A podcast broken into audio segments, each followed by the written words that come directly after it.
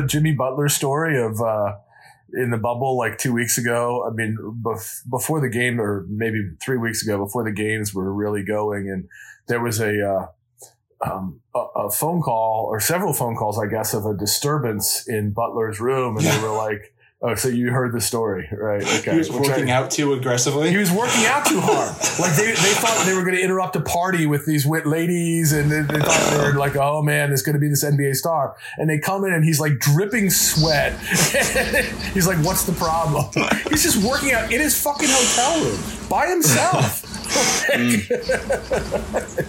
at yeah. midnight. You know.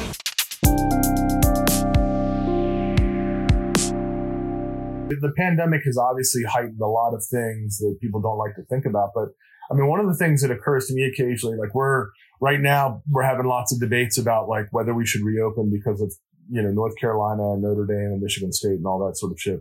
And I, I mean, one of my positions on this is we are so thinking only in terms of this semester. Like this is going to be a question for the, for, for the foreseeable future, meaning like very realistically, the next two to three years the problems that we're facing right now, we, we can't do what we've set out to do. I mean, no university can do this, but the problem's still going to be there in a year, right? Like next fall, we're going to have the same problem. Like maybe the protocols will then work.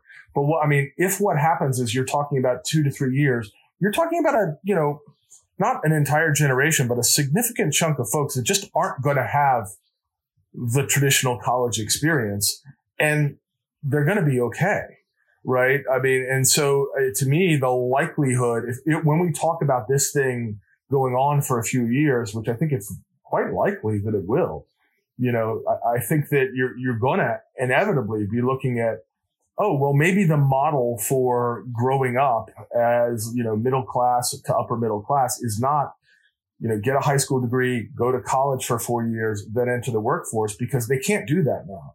Um, and so, you know, and if we're, if we're talking several years where they just can't do it, then why bother continuing to try, right? Why, why not just create those alternative pathways that are things like, well, look, why don't I just go into a carpentry trade? And then again, what is it? Is it like, I also take night classes or I also take something else that, that exposes me to something. I mean, I don't know. I don't know what it's going to be. Right. I, I listen to podcasts on yeah. Hegel.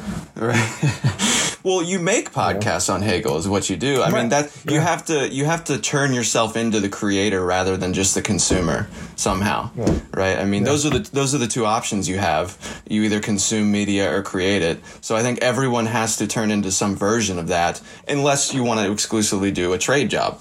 You know, it's like we're, we're creators of content in the university in the context of the university. It's just that it's marketed it's already part of that system. We don't have to like market ourselves to right, or advertise right. ourselves. But it's content. We're giving people content. You know, it's right. it's not totally dissimilar from the, the the podcasting industry or whatever.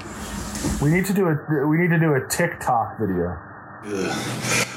I think that we're. I mean, one thing I think we're trying to do with the podcast, though, is just blur the lines between consumption and creation just a little bit. Um, uh, for a few different reasons. Like, one, yeah, I mean, there are different kinds of consumption, right? There are more and less passive modes of consumption. And you sure. would imagine with a, a podcast called Thinking With that this would require a little bit more of an active style of consumption. That, um, but the other thing is, is that yes, we're producing content, but none of us are Hegel experts. I mean, Nate, you're the closest to it, but I still don't think you would call yourself like a, yeah, you're not a philosopher of Hegel, right?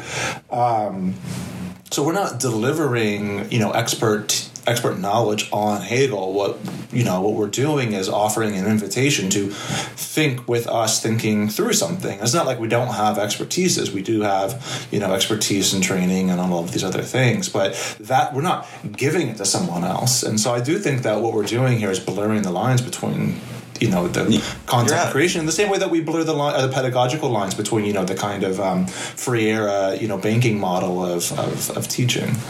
Well, you're absolutely right. I mean, our version of expertise, I think you said this a few episodes ago, Nathaniel, is basically our ability or our uh, uh, yeah ability to kind of suspend a level of certainty. So no, we're not experts on Hegel, but we are expert experts to an extent on how to discourse about stuff, like whether it's Hegel or Nietzsche or or whatever. So I mean.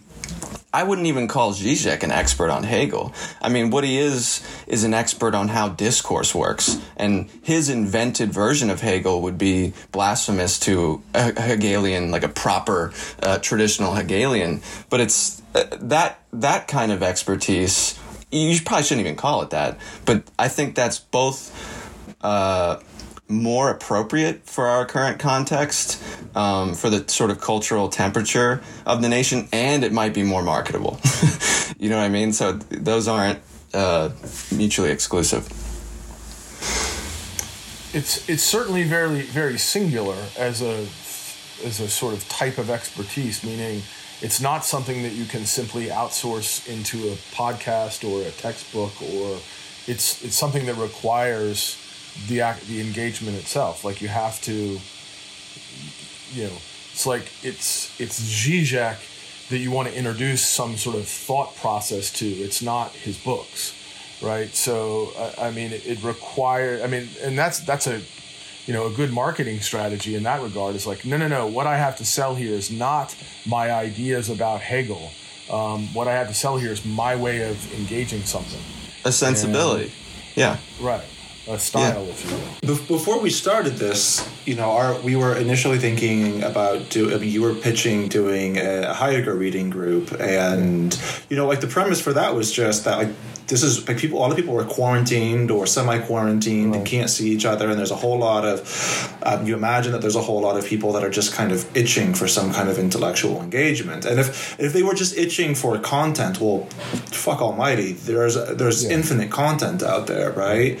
And I, I mean, I share that that sense with you that at least like there is a certain appetite and the pandemic might make it a certain starvation for engaging with something a little bit more actively.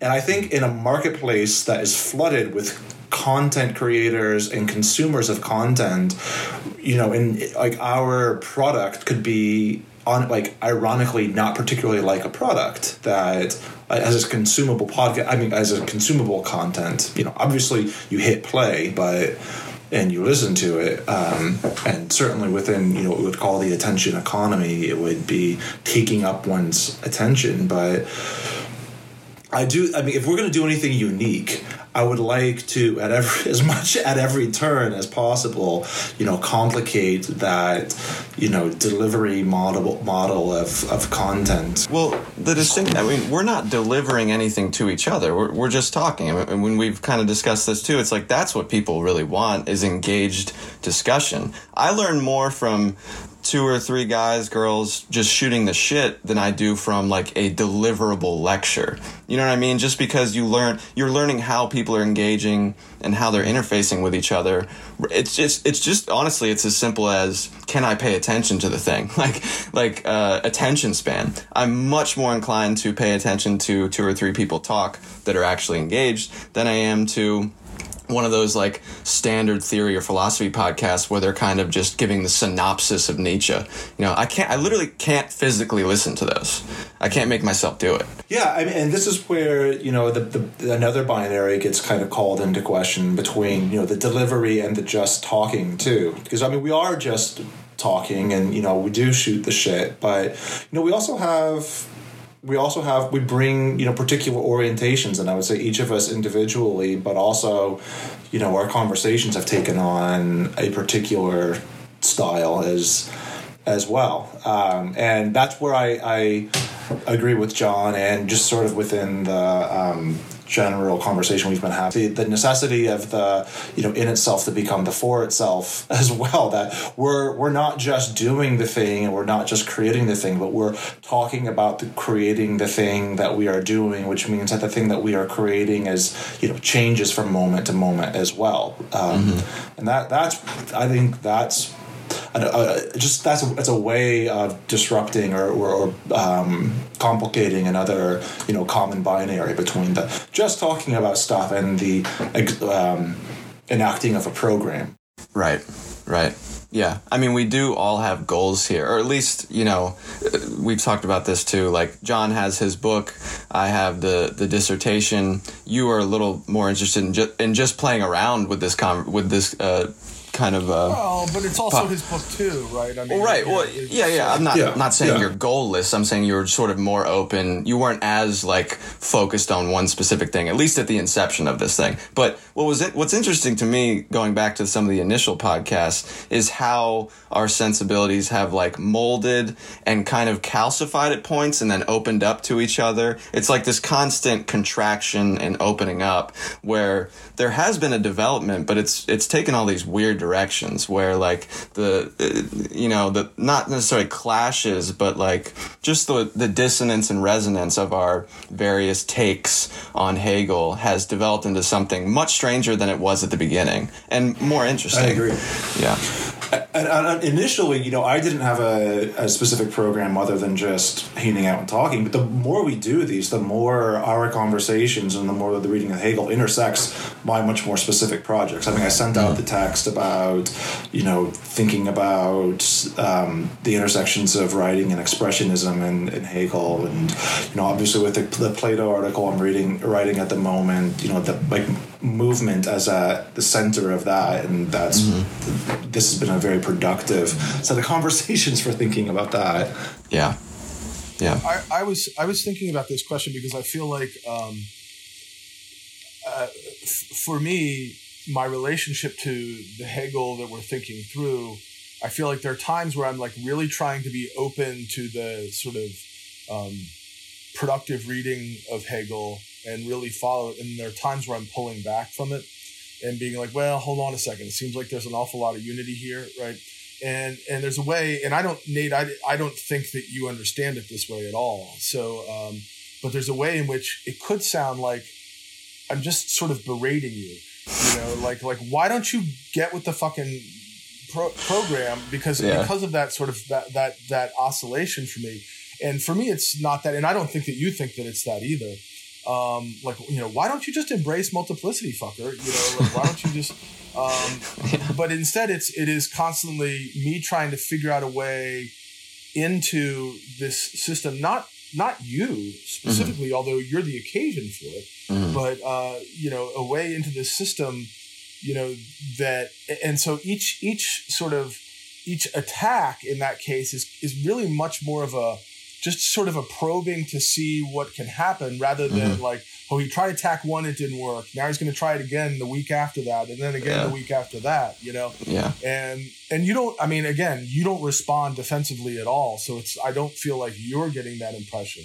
Mm-hmm. But, cer- but, certainly one could. you know? Sure, sure. Another another type of human might get defensive, John. I am. I have a strong will.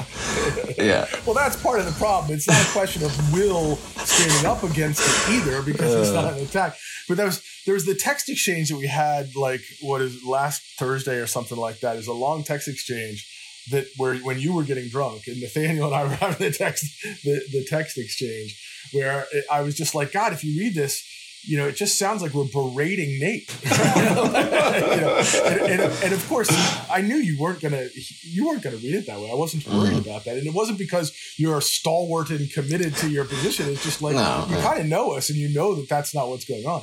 Um, right, right. But but it's interesting that I mean, it certainly can have. So the disti- that's that sense of like the distinction between you know aggression in the Nietzschean sense and resentment is like you know there there isn't a simple way of making that distinction. You know, it it it so depends on the variables in play that mm-hmm. this can easily get heard as resentment.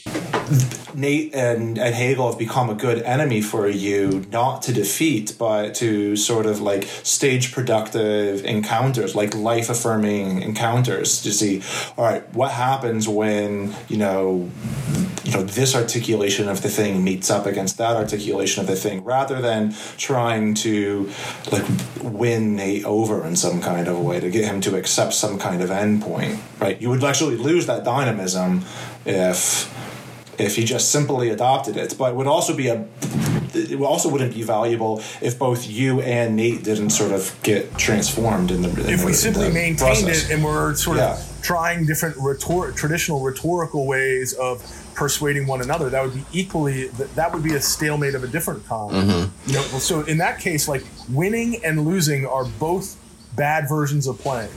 Right. know? Either of those resolutions would just be boring. Event, you know what I mean? Like if if I came over to the Deleuze side and was just like, all right, well, I'm on board with this now and fuck Hegel, like or whatever, you know, or if, if I somehow persuaded you guys to just take the Zizek line, like then where would the conversation go? It'd be kind of just like just affirming each other, like ceaselessly. Well, I mean, I, I do think that it would probably go through a stage like that. Uh, I mean, like obviously, and I'm, I'm not taking it like this at all, but obviously, at a certain point, I developed a much more Nietzschean, Deleuzian sensibility, and like that was something that I struggled with as well. As like, how am I different than John? Because you know, clearly in the the field for professionalization, you know, I can't just be mini John, and John's like, you, you can because you're not gonna be, and it's gonna Right. be like the differences are going to come out whether or not you try to make them or not. But the other thing that I found is that you know, um, well, we don't have conversations about you know Deleuze v. uh, Hegel or, or Zizek. We do have a lot of conversations that um, sort of bring out like much more internal resonances that that you know it's just like the those dynamics um, have just sort of shifted locales. Now it took a little bit of time Yeah. for those locales to develop enough for them to be really productive, um, but you know the I don't think that you need, externally speaking, I don't think you need the, um, you know, the one thinker against the other thinker in order to, pr- in order to produce that kind of dynamism that it can happen within, you know, a particular constellation of figures as well. Because it's never just Deleuze or Nietzsche. It's like Deleuze plus Nietzsche plus Spinoza plus. Well, you and look, I mean, that- no no one of those thinkers is simply identical to themselves. I mean, that's the the obvious lesson of Zizek's reading of Hegel is there's just not Right, one right. Hegel, right? So so He- Hegel is not one thing, a sentence is not one thing, and so therefore that that's where to me it's it's less about like you maintaining your resolve or your position, and you know, or or not, and or or me attack you know attacking or not, and it really is it does become like the, the sort of circuits within that that are generative, productive, interesting, insightful, you know, that, that matter and that, that you keep because because I actually I mean I agree with Nathaniel. Like I remember the process a little bit of the process for him. I mean I'm not, in his head but like you know there was a, a pretty extreme skepticism with which you began like you know what maybe a decade ago you know this sort of the trajectory the philosophical itinerary that you're that you're pursuing now. And I don't see like our thinking as identical at all. And and you push back on me it's just in different ways than nate puts pushes back on me. You know and and so it's not because we share something and the pushback is that it's it's really not that it's just like well we're different people and, and that, you know so Right. it's I Yeah. mean, that's where you know I I mean I remember Nathaniel and I had this conversation we, we sort of had it on text but I remember you know when I came out of graduate school and people were talking about like you know I'm working my diss into the book at that point and people are talking about the sort of need to distinguish oneself from one's advisor or mentor or whatever. And I never felt that. Like I just never felt the desire to distinguish myself from from Nealon and I was you know it was always like I always felt like it was a relay that I relied on like I trusted in and had value in. Uh, but I never felt like I wanted to be like this is not that. And and in Mhm. fact it's it's been in the last few years where I've uh, um, d- discovered things where I feel like they're you know in reading some of his more recent stuff where I feel like there really there is a divergence and it makes me sad. Like that's actually my response is when and not- because I think he's done wrong or I've done wrong but it's just it, it's much more of like oh there's a distance here when there wasn't a distance before. And mm-hmm. and so like I don't feel the need to distinguish myself but the distinction is happening. And it's like oh that's too bad. Like that's I miss a time when I just was like well I'm not sure if I said that to him or he said that to me you know what I mean like I I Right. liked that now when I was in it and especially initially and young that indistinction in your brain is this my thought is this my mentor's thought is this my friend's thought that was really troubling and anxiety producing Um, but I lived there long enough that it just stopped being anxiety producing. It was like, it doesn't mm-hmm. really matter to me. You know, uh, one thing that I feel pretty confident about is that I don't, I don't have my own thoughts right? Like I, I'm just I'm just okay with that in ways right. that and that's a multiplicity, you know, if you want to yeah, yeah, yeah, take that I mean, take that line. Yeah, right. I mean, it, and that, you you get that from Hegel as well, like the the collective. Like it's not something you have to, strictly speaking, get nervous about or have anxiety about, like Harold Bloom's anxiety, anxiety of influence. influence. Right, right. You don't have to have that orientation. You can embrace that, whatever you want to call it, multiplicity or collective in Hegelian terms. So I think that that is at least like I think there's a, an equivalence between identifying cool shit and creating cool shit, right? Like those are not like when you're reading cool stuff and you're like, "Oh, that's a cool passage." That's the same thing for me almost as creating that thing myself. Yeah, you know I mean? Like it's it's not the exact same movement clearly, yeah, but yeah. when I find a passage in Zizek where I'm like, "That's profound" or whatever, and I take that, clip it out, comment on it, that's not I'm not being derivative there. You know, or at least I don't feel that way. You know, you're reciting it into a different network, right? Right. right. It, takes on it gets reanimated. I was going to say I never felt that. I, I never felt that. Um, that anxiety on a personal level because um, it was just it, it, was fun to be there because I was actually thinking through stuff. Mm-hmm. Um, no, the anxiety was only ever external. Like, in order to publish, you know, you have to. And we were talking about this last time. Like, this is why you have so many, you know, um, rhetorical theorist concept of X, you know, trademark. Mm-hmm. Um, that like it obviously has uh, a professional purchase, but it just mm-hmm. comes with so much baggage as well, and, and that's trying to navigate the two things. You know, at a professional level is it's, yeah. it's not maybe it's not it's not anxiety producing it's just a bit more frustrating. It's it's um, annoying. Yeah it's definitely annoying. Just the the fact that the we talked yeah we talked about the pressures of the the market and the publishing industry and how it creates barad basically. Um, and uh, yeah I, I mean i feel that as well. I've already attempted to coin my own concept, you know, and it's basically just a version of Aufhebung or or of the dialectic. It's just like, well, here's another term that I found a funny spin on it. It's like it's it's productive, but the impulse to make that concept might have come from the wrong place. you know, it's like it's trying to uh, balance that.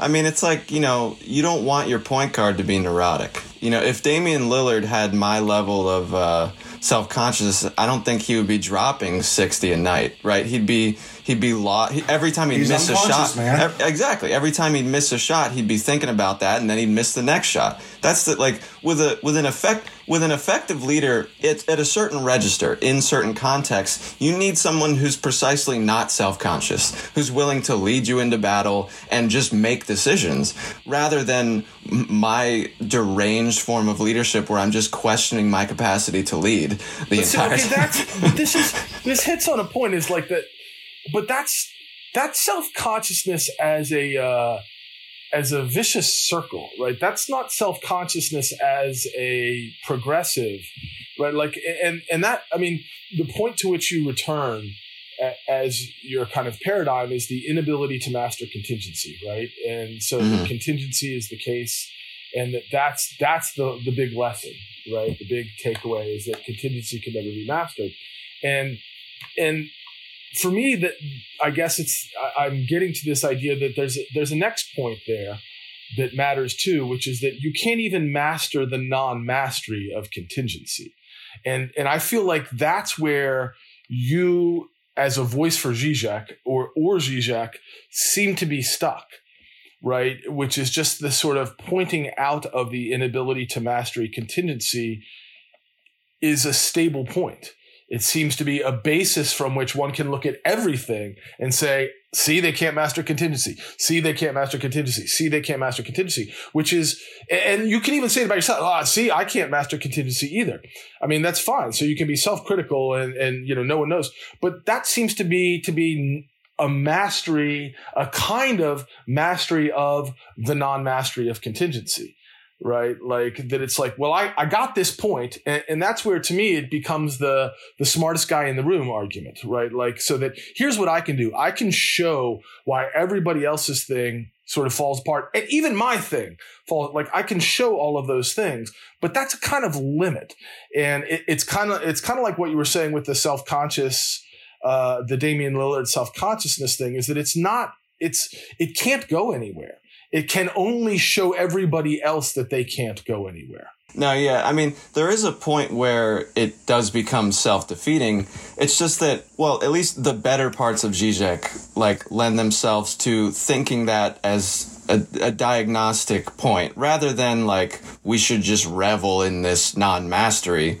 Like, it's like if, if you can diagnose a level of non-mastery at the base at the basis of just existence right? If if the telos if we're going to acknowledge the telos and i i get that you guys are like trying to complicate that but if there is this constant tension between success and failure or between like assimilating your environment and giving yourself up to it right there is then a base level attempt at like a libidinal level to whatever you want to call it, master contingency to be successful in your environment, successful in your own sure. subjects orientation towards the world. So if that is a telos or a goal for subjectivity at its sort of structural level, um, then I, I, at least think it's productive discursively um, to c- continually come back to that failure. Now we can we can get into like the dynamics of that and why failure is not an uh, an appealing um, concept for you guys, especially in the Deleuzian terminology. But for me, it's it's both it's both you're right it is sort of arrogant like especially with Zizek it does kind of lend itself to well everybody's wrong but I'm actually right because I recognize that right. that we're all right. wrong it does lend itself to that at points and I, and I definitely grant that but what it should do, theoretically, is lead to a level of modesty in the face of decision making, right? Because if you if you suspend that certainty, then I don't know. It, it, doesn't have to be paralyzing. It can just lead to more thinking about the decision. Or, you know, in sports, it does not work. I like, I really think there is a different, like, Damian Lillard cannot think like Zizek. That would not fucking work. Um, but in policy writing, policy making, and in theory, I mean, it can, it can be effective.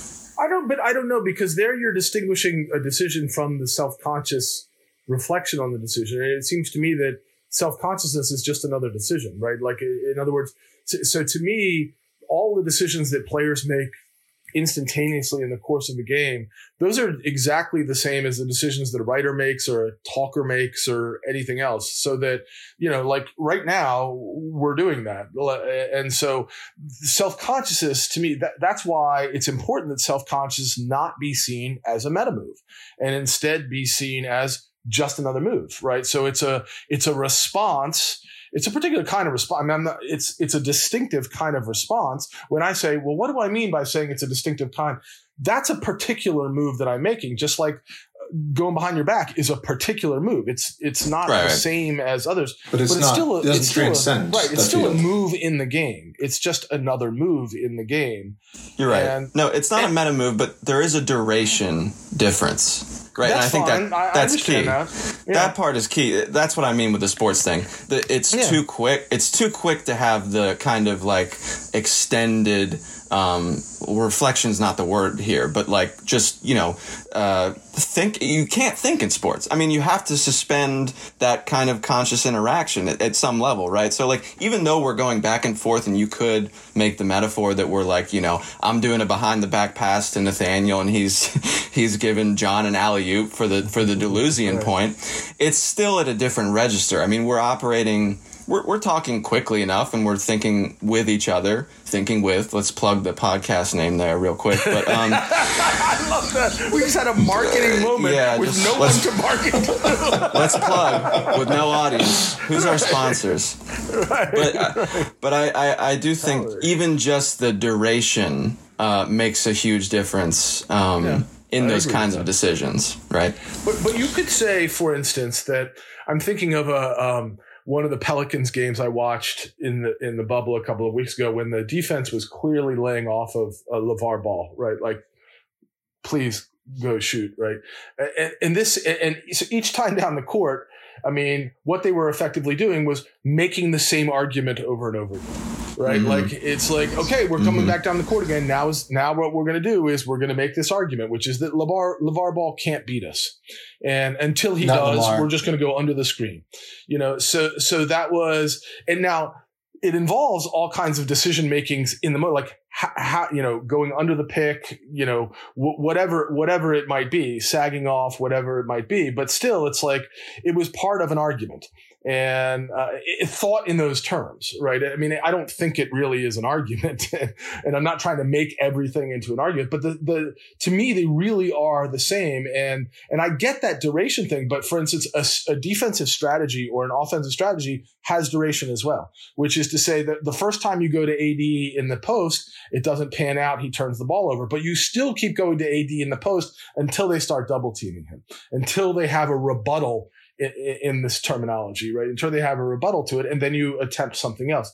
So, so the duration, I think, is is more than you're giving credit for. Like even even in the momentary fast decision making of sports, there are longer enduring arguments than others, you know, and and so and certainly moments where you say, well, we're going to set that argument aside for, you know, and try to start another kind of argument. But we're going to come back to this in the fourth quarter when we need a bucket or we need a stop or whatever else, you know. Right. Right. Lonzo Ball, not Lamar. Lamar's Lonzo. The, the dad. LaVar's the dad, yeah. That's the fear of failure is what causes yeah, people to yeah. fair causes people to fail in sports. The, the, another you know provisional difference between basketball and theory or writing or talking theory is that theoret- theoretically, we are not uh, trying to win. Um, right. Either when we're right. writing, right? That's not the team. That's, that's not right. the goal. So if that's the goal, that creates a whole set of conditions, I, psychologically, I physically, right? That that um, you know, Damian Lillard can only be in Nietzschean terms. What is it like? The noble man, right? He can't be the overman because that would be that would be a level no, of incoherence. I, you know what I mean? Yeah. But that's what I want. That's where I want to kick you because I feel like I've been saying this to you for at least over a year. I remember meeting with you about a seminar paper like a year and a half ago, and I remember saying, I don't know if I said this, but I certainly thought this. I'm sure I said it another time. It's like you're gonna have to stop being content with being the smartest guy in the room. You know, did, did I say did I say that? I think yeah, yeah. Yeah, you said okay. that at some point. Because yeah. that, that to me is that that to me is the thing that's going to frustrate you. Is like because mm. first of all, you just are. So let's just accept that. But who cares? It doesn't it doesn't necessarily buy you anything or get you anything. And that's to me when we think of the the pointing out of the failure uh, to totalize or the failure to unify and the necessity of contingency. That to me ends up being the stopping point. It doesn't, it doesn't mean that things can't come out of that. Of course, of course they can, but it ends up being a stopping point for you can, you can say that's true of everything and you can even say it's true of yourself. But, but that fact means you've hypostasized that position into a position you know, and and that's what I mean by that. A symptom of the smartest guy. And there's like I have the Zizek knowledge or whether Zizek does it or you do, do it, it doesn't matter to me, you know. Well, to be clear, I'm, I I would like to shit on everybody, including well, Barad. Right? So it's it's not simply the the appropriators. Know. It's I would like to also say Barad is bad. Bad. No, I know, I know, I know, I know, I know, I know it, brings it brings us to a point where we can actually return go more directly to the text because we were like 22 or 20 something something like that. And i was i was rereading it this morning. And uh, this is this is a question that I just want to raise because it's it's not specific to Hegel at all, and Hegel actually draws on it draws it from Aristotle, and but it's a motif that you've heard a million times. We've all heard a million times, which is um, the question of the superiority of that which is internal to that which is external right? Like, I don't get it. I just, I, I just don't get it. The, the idea that if it comes from within, that's better than it coming from without. Mm-hmm. Um, and, eh, or more truthful or more honest or, or something like that. And here we're talking now about what the unmoved mover, um, the on in 22, right? The unmoved, which is also self-moving. A power to move is pure negativity is just the unrest that is the self, unfolded becoming, etc., cetera, et cetera. And and this to me is just something I want to throw out to you guys because it's a value that is fundamental, it seems like, in philosophy. Um, I don't know that I can really think of people who've questioned it much um, and, until we get to the sort of post-structuralist, right? The the thinkers of the outside, you know. Um, but I'm I'm just sort of curious if you guys have some thoughts then on why the presumed privileging of interior uh, that which comes from the interior being superior to that which is accidental and uh, external. Well, not, I won't say accidental adds another factor into it, but being external. Maybe that's the answer. you know? I've got a quick take on it. Is that I mean, one, there's it, it couples with a um, another value binary between the active and the passive. That the thing that moves by itself is active in the generation. Of, yes, and it's more authentic because it determines its own movement. Whereas the thing that is moved from the outside, it's it's not moving itself so it is not it doesn't have the capacity to not move or move this way so it's not like it, the self generation is what makes it authentic or inauthentic. It's just passively being moved right which i would also say then hooks very quickly and nicely and with a, a certain you know logo logo phallocentrism as well is that the activity of the man against the passivity of of the woman as, as well mm-hmm. right mm-hmm or the passivity of matter, the the external m- material world. Yeah, um, yeah. I mean, I think like it, it sort of relates to the idea of concrete universality in a way as well, where it's that tension between again, it's coming back to the mastering contingency thing where this was actually something I I had in response to your chapter, John, uh, on audience oh, and stuff, yeah, yeah, where you're yeah. you're you're talking about the tension between specificity and generality, and I was like, well, concrete universality is a is a good like I don't know foil for thinking right. through that, and it it Zizek's take on that uh, at a certain register is that you know, context is the rule, right? Context mm-hmm. uh, breaks everything apart. Uh, and so that, it's not that it's equivalent to the universal, it's that the universal, the dimension of the universal um, or is basically the, the movement of self-positing, which means like right that there's all of these presuppositions uh, in our in your interfacing with the world that are uninterrogated. So it's the inability. I, I, this seems it sounds reductive the way I'm phrasing it right now, but the inability to master contingency. That's the universal dimension of subjectivity for someone like Zizek. So right. the external, there is no simple externality, obviously, for, for Hegel or for Zizek's take, because everything is in a process of internalization, right? There's no world out there that's separate from me. There's no contingency out in the world that is right. absolutely separable from the subject. Contingency is the subject's workings on the world right? So it's like it's that folding process of internalization that is not it. You know, you can't rest in that. There, again, it's the uh, there's no comfort in that. But, the, um, but the, um, there's a difference between saying so. What you just said, the contingency is the subject's working on the world, as opposed to contingency is the world's working on the subject right? Like, right. I mean, and, and that that well, to me is a. Yeah.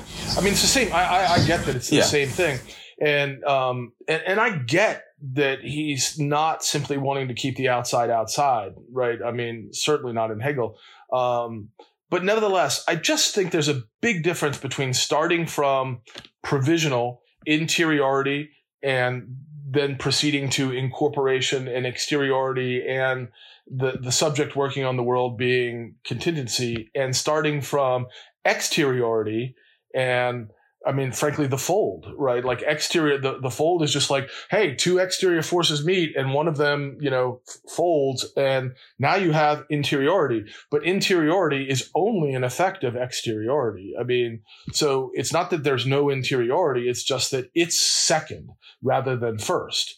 And, and here it, fe- it feels like it's first um, in terms of like we're starting with the self mover. Now, of course, you know, in that sense consciousness or whatever, you know, uh, that that sort of interiority in, in immediacy is the sort of first point that you have to kind of move past right? Get past to to to enter into the because uh, here in the next few pages he really does talk i mean it, it addresses nate's uh, nathaniel's question of the like are there aborted roads? And it's like well yeah there are actually. It seems like there are some people who are just further along some individuals that are just further along in this process than other individuals for hegel. And so you have this sort of you know i wrote in the margin twice and then i saw that i'd written it years ago, like on the next page of ontogeny recapitulates phylogeny, right? Like that the individual's growth is also the story of spirits, you know, uh, sort of not transcendent, but for provisional terms, trans- transcendent growth.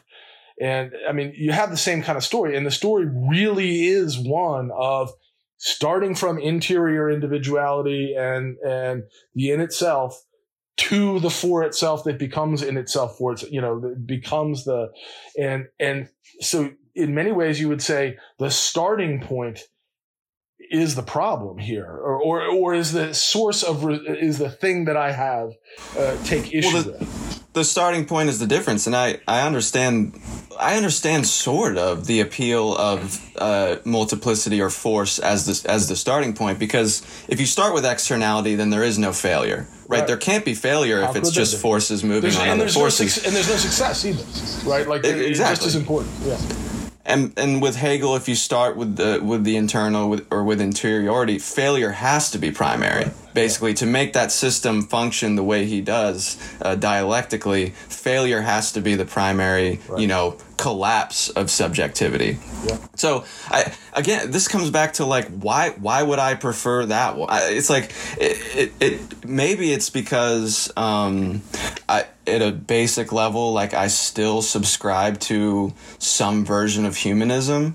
You know what I mean? Like where like I I just right. feel like yeah, yeah, yeah. this is why I react a little bit or not just a little bit but to the post-humanist some of the variations of that cuz I'm like I just don't see how we get out of of some of these dynamics, right? The, the I see I see the need to because it's led to right, all of these yeah, issues, yeah, right. but it's like I just personally I'm like I, especially today with shit just collapsing all around us and you know all the like the the pressures of capitalism just kind of calcifying and turning into all this complete bullshit in terms of how we interact online and and blah blah blah I I just struggle to see a way out. You yeah. know, and it's like maybe it's sort of a dystopian line at a certain yeah. level for but, me that I lean into. into. I mean, that's interesting because for me, my response to that exact same quandary is overcome the human, right? Like Nietzsche Nietzsche gives you the answer. In other words, like the humans is is the problem, right? There's no, I mean, insofar as if you remain within the parameters of the problem of you as you've diagnosed it, there isn't an answer, and that that's where I feel like Nietzsche says, don't stay within those parameters. Like this is a species that is the the species is the problem. You know, I mean, the, the uniqueness of the human might be that it's posited its own interiority, which is which leads to a notion of success and failure that can produce a certain kind of the, the neurosis of never being able to get out, right?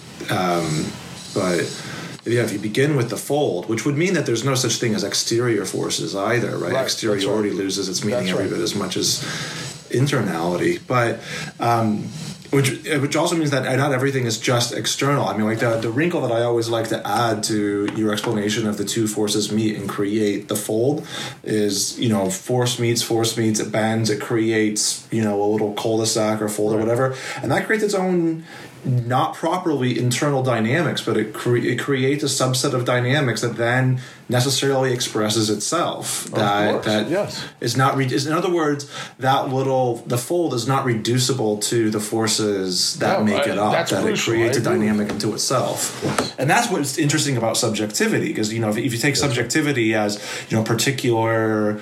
Um, intersection of folds like that, well, that creates a whole lot of complexity for some interesting offshoots. And, I, I and mean, intensivity and as well. I, I, totally agree. And, and for me, I mean, this is I mean, this had nothing to do with philosophy. I remember ninth grade AP bio class, and I, I know I've told you this story before, Nathaniel, of like, you know, Doctor, what I can't remember what his name was, but like we're doing the dissection of a pig fetus or whatever in ninth grade AP bio, and he keeps talking about the lungs and the lungs as interior components of the body, and I was like, that doesn't make any sense at all. That, and, and I wasn't trying. I mean, I think I probably was kind of trying to be a jackass, but I was actually genuinely confused. I was like, the lungs wouldn't work if they were inside of the body, right? They they just they they, they wouldn't. I mean, it wouldn't work, right? I mean, just, I, I'm just saying it. I mean, I understand where they are physically. It's not like I forgot where lungs are located, but that can't be called the inside of the body. Otherwise, it wouldn't work. And so that that's for me way prior to philosophy, the notion of a pr- primordial interiority at the level of breathing doesn't make sense, right? Like that the, these mammalian organisms don't work if they have an inside, you know. So so they're you know, or they don't work if they have a a, a closed off inside. And so therefore, I just never thought that an inside or an interiority was primordial, pr- preliminary, or or anything. It was just like that can't be the case. And so to me, when I you know reading this sort of Aristotelian heritage, and it just popped into my mind as I was reading through it this morning of like, there just seems like a very very long history of the uh, unthought privileging of interiority um, in ways that I just, I, like I said, I just actually don't get. It just doesn't make sense.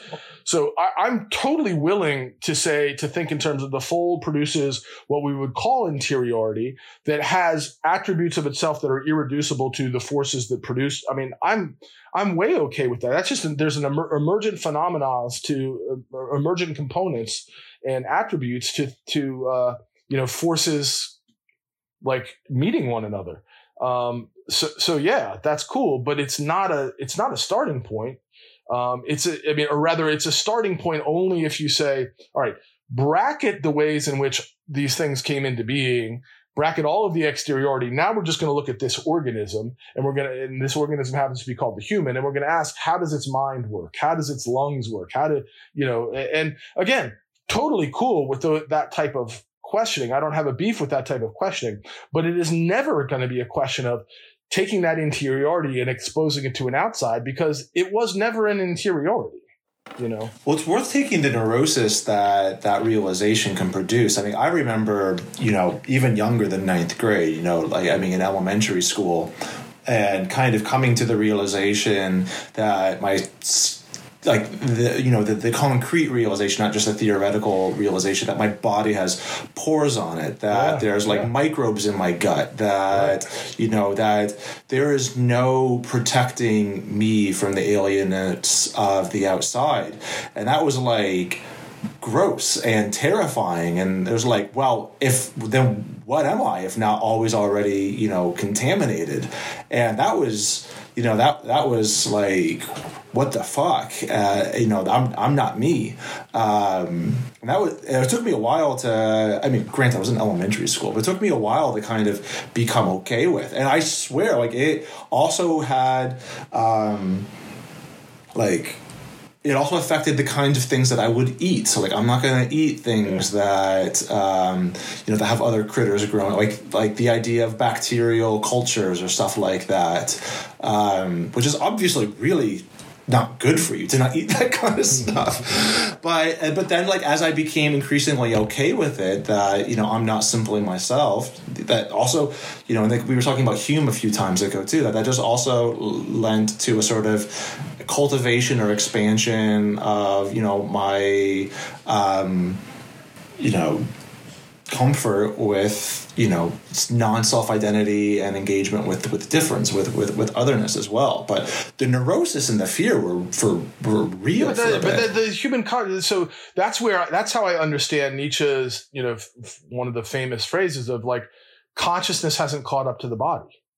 Yeah like yeah. the body understands interiority's irrelevance uh, yeah, right. or relative right. irrelevance. Consciousness on the other hand doesn't right? Like, so the terror that you experience is because your mind hasn't caught up to your body. And, or, or, you know, human consciousness is just not, it is, it's on a like a lower evolutionary scale than the body itself. The body itself is way more advanced in terms of relationality exteriority than than consciousness is human consciousness well, and yeah. I see myself repeating these things, reinscribing these things in Lachlan too. Like, you know, things about like, we don't want you to cut yourself because we want to right. keep the blood on the inside, right? or we need to keep the germs on the outside. But there are, there's the big germ, but the big germ is actually made up of very small germs, and not all germs are bad for you. So I want you to eat the things with the good germs, but we want to keep most things out of your mouth.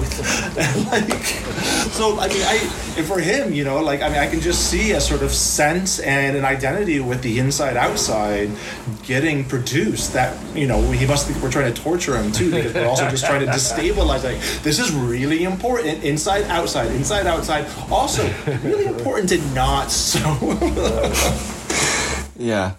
I mean, there's an array of, of responses you can have to that, like, kind of primordial affectability or, or, responsibility. I think those are like terms that Davis, that Diane yeah. Davis uses. Yeah. And for Hegel, ter- that terror that you were talking about, Nathaniel, is kind of primary, right? So it's yeah. the it's the recovery or reaction to an initial terror at that responsiveness to the world that leads to other orientations. Now, the one you're talking about, where you kind of achieve a level of, I don't know, resolve with that uh, dynamic, that's a pretty sophisticated, you know, s- sensibility. I think at a at a basic level, most people need to lie to themselves, yeah. right? Like, so that that's Nietzsche's like, the, you know, certain lies are necessary. Yeah. Um, you're you're not only the consciousness has to lie to yourself, but at a certain level, yeah, your body has to your yeah. body has to lie to itself because if you were to experience the inner workings of your digestive tract at every moment, right, that would lead to a level of, of paralysis. Um, so the interiority in Hegel, at least the way that I'm reading it via Zizek, is that it's a ne- it's a necessary lie or an illusion or a phantasm in like Derrida's terms, right? It's a it's a it's produced by the mechanism of the self or of subjectivity rather than being the Aristotelian or even Descartes presupposed unified self. It's yeah. a projection that is nonetheless necessary or has purchase. Right, necessary. Well, it's an identity producing projection but that but that's where I'd be like, well, maybe necessary for human consciousness. Like, so in other words, if what we want to say is Zizek's Hegel is a really good diagnosis of human consciousness, I would grant that and say, so what? You know, like I mean, I, I it's really called a different I, kind of consciousness. Yeah, right. Like that's all the more reason for like pushing well, to something else. Well, I mean, I agree, but it, but I'm also like, well, what have we done that? Or like why hasn't anybody done that yet? Well, i think lots of people well i think lots of people are trying to do it and have tried to do it? I mean everybody's you know. trying. That's the thing. It's like we can't do it yet. Uh, that's my that's my issue. It's like look at this guy trying try- to rush the product to market. Evolution yeah. happens slowly man.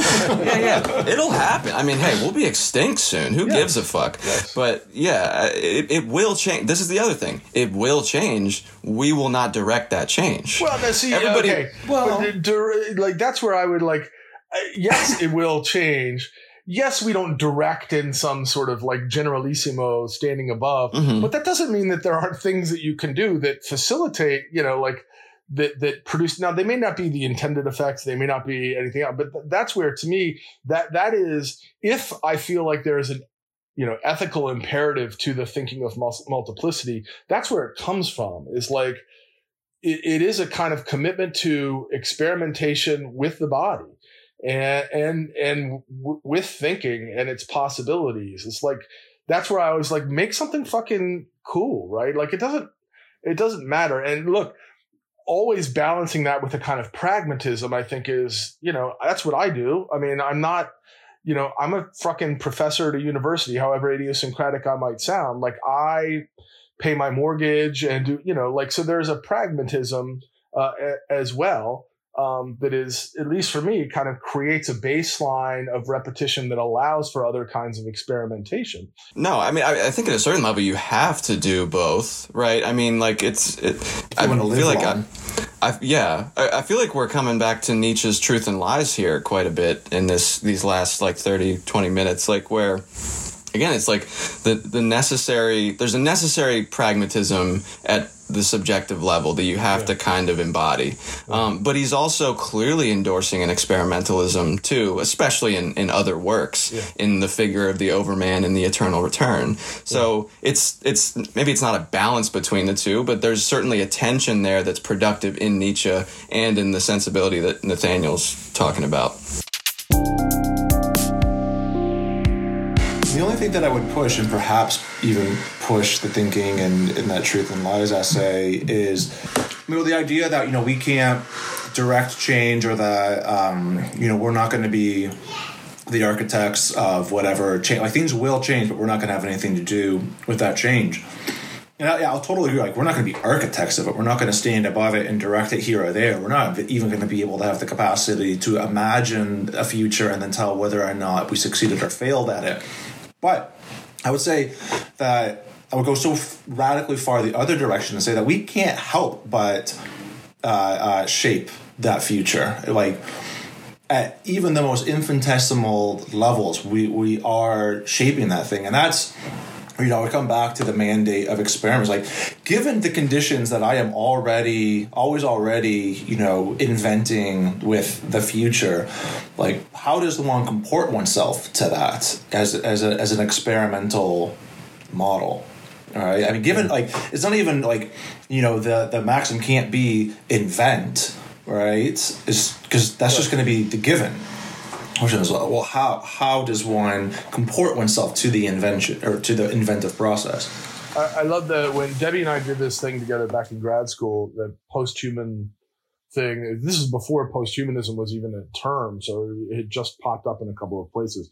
But i love we had a last line and i can't remember which of us wrote it but I, I remember i had it on this little part but the very last line was like and so the message of post-humanism concludes with a single imperative experiment because you already are and I love the second part of that, you know, because it's also not a verb, right? Like, because you already are, like, experiment, like, do this because you already are this, right? And I, I love the conjunction of the two, which fits with what you're saying, which is, you know, like, what, what you are is an experiment. And so me telling you to do it is both really important and also totally superfluous, you know? right, right. Yeah. I mean, it's redundant and right. sort of necessary as an imperative. Right, right. Yeah, yeah, yeah. I mean, I, I keep thinking about, like, just in the context of these last few months, like, my own sort of transformation. Like, I, I've lost a bunch of weight. I've gotten in better shape. I've uh, experimented with, like, my yeah. sleep schedule, with certain relationships.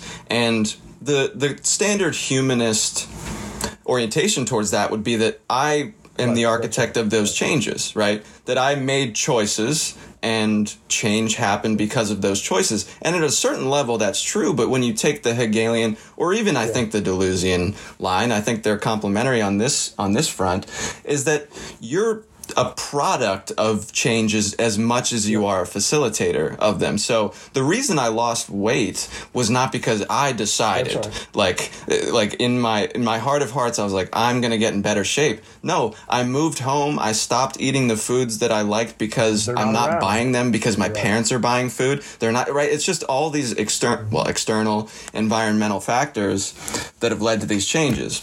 So I I am in like it's not that I'm not the architect. Right, I mean, I am the, a component of it. Thing. I mean, what you're you're oscillating yeah. between the active, passive, inside, outside question, and that's where like so one of the chat the titles of one of the little vignette chapters is uh, for me on the concept of context is that we need to begin thinking context as internal to the text, not as some surrounding external.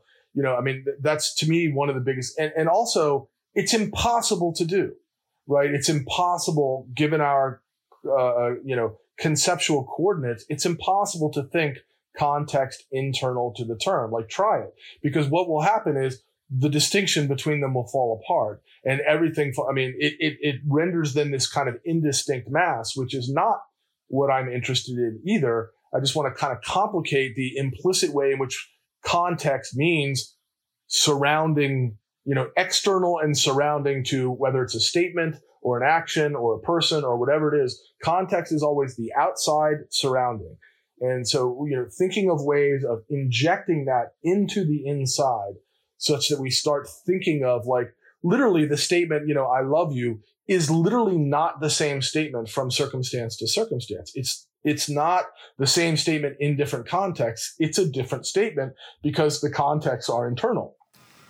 But you know, that's a hard. That's, that's my a favorite way sell. of teaching close reading. That's the way I teach close reading, and like I mean, since doing the ways of reading stuff is, you know, to to look at the context that the text creates for itself. Right, it's creating relationships that I mean you know, I usually talk about it in terms of the sense rather than the context of the thing.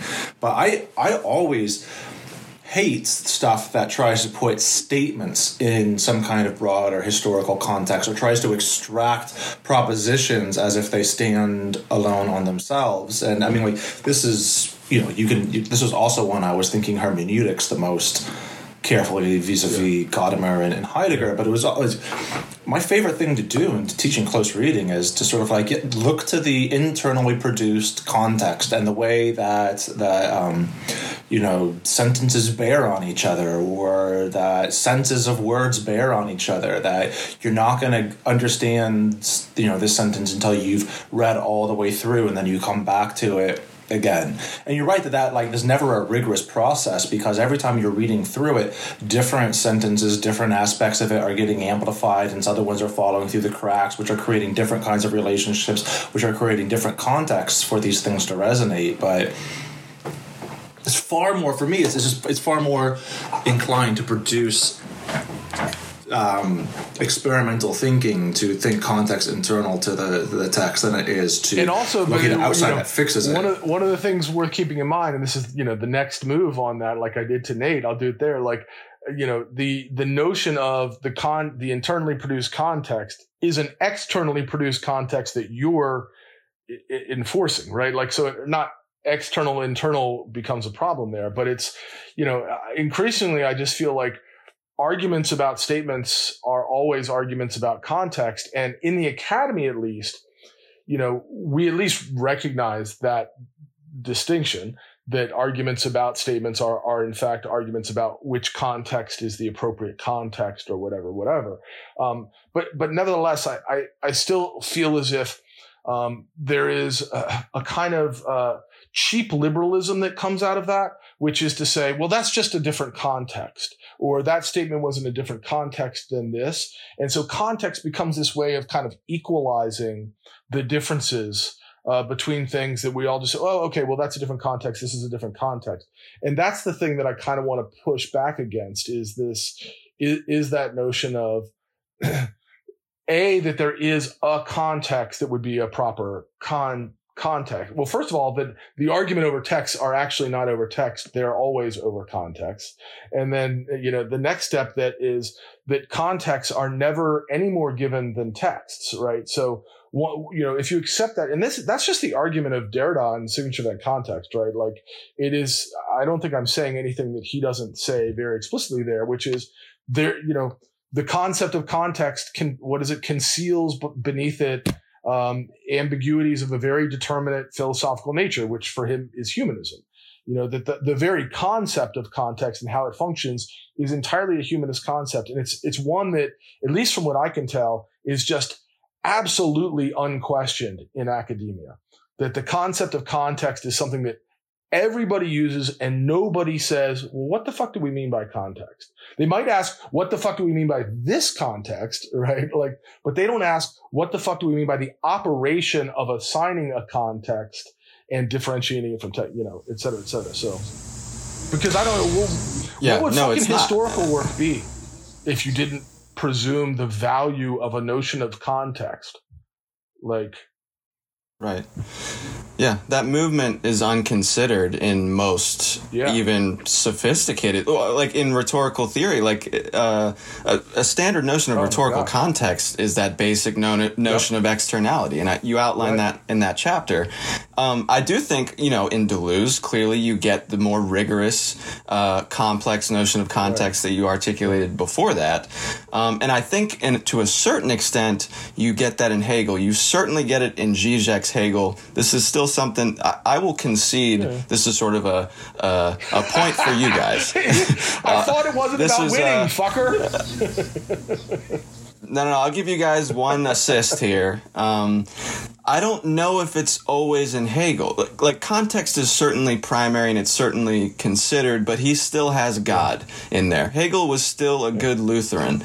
Um, so that is something I, Zizek doesn't exactly waver on, but he sort of just bulldozes past. The, the critique has to be internal, and this is something that uh, he points to right on this next passage that we are kind of resting on here. Either on uh, paragraph yeah, let's, uh, we're, we're actually well, at two hours, so let's not turn to the text just so we yeah. let's not read. Sorry, this is our. So I was just gonna point to something real quick, but he basically says like the the critique has to be internal That's to right. unfold what he calls the fundamental proposition, which is the speculative movement That's of right. the dialectic, right? So it's like you can't come from an outside perspective and that's the reason why this person's wrong. No, they're wrong internally, and it's they're not simply wrong; they're also correct because they're symptomatic of this movement. So, so but, that, yeah. but but that's an interesting that, uh, that's an interesting moment related to our previous conversation about the inside outside question because uh, and I, am looking for that same thing where he says like it's not an external uh, critique it's an internal critique that matters the external being superfluous and secondary or something to that effect. And and there, so i mean i both have the response that i you know we talked through before about exteriority seeing being seen as secondary derivative. At the same time i get what he's saying which is to say, uh, and agree with in that sense of like, you know, it's the easiest thing in the world to say, well, the problem with Hegel so far is he hasn't talked about gender, um, or he hasn't talked about race, or he hasn't talked, you know what I mean? And that would be what I would call an external critique, like bringing categories that are that are not the categories with which he is working to to play and finding them missing or inadequately treated here. And and that is so that's a particular i mean part of the issue here is we have so many different senses of critique right that that we use this word but there is a kind of critique that is bringing something that the thing is not talking about and then finding the thing wanting for not having the, those elements in them. That's one where i very much share with hegel like those are external and secondary. I want the interior immanent critique ones. And I can say that and at the same time say, I don't believe in the interior exterior division, right? That, that for, for me, I would say, if you start from a premise of exteriority, the questions then are, it's not like everything then becomes the same and that sort of critique of race is the same as reason playing itself out. You just, if you start from all exteriority, then you have to think, how is the exteriority that appears as interiority different from an exteriority that appears as exteriority? You see what I'm saying? Like that. So you can hang on to, at least to me, I would want to hang on to, because I'm with him on that, is don't bring in something from outside and say it's lacking in the text, right? Which is the most common and easiest move that anyone can make um, so that, and that's just, it's not that it's wrong. It's just banal and, and super easy. And that immanent critique is much, much harder to do. Play the thing out. And as he says, and I, we got to find that passage at least for next time, play the thing out to the point where it's not even worth critiquing anymore. I mean, that's effectively what he says, right? Is if you run the logic of the thing out, it won't warrant a critique after that. And that's, I mean, how is that not what we've been saying about the sort of generosity? the logic of the generosity is, you know, you go after Barad with a kind of immanence that, uh, that at the end you're like, well, wow, she got me to this incredibly interesting way of thinking that doesn't make me even want to critique her anymore. So. Right. Yeah, the immanence, the the immanent critique. I mean, it it can be disorienting, but it can also be entirely productive. And I think that I mean that's Derrida's whole approach. I think like almost exclusively where uh, there's I mean he is the best example of I think a contemporary uh, you know exerciser of that kind of internal critique, Yeah, I where he embodies the position and the and the conceptual material of the person he's dealing with so thoroughly to the point of like you've been kind of endorsing to that level of indistinction, productive Although I, I think that Deleuze's Yeah. work, early work, did that a lot too. But he he just Mm-hmm. he lacks the, the beginning part where you sort of presume a you know figure acts as something distinct, and then it gets indistinct as you move Mm-hmm. forward.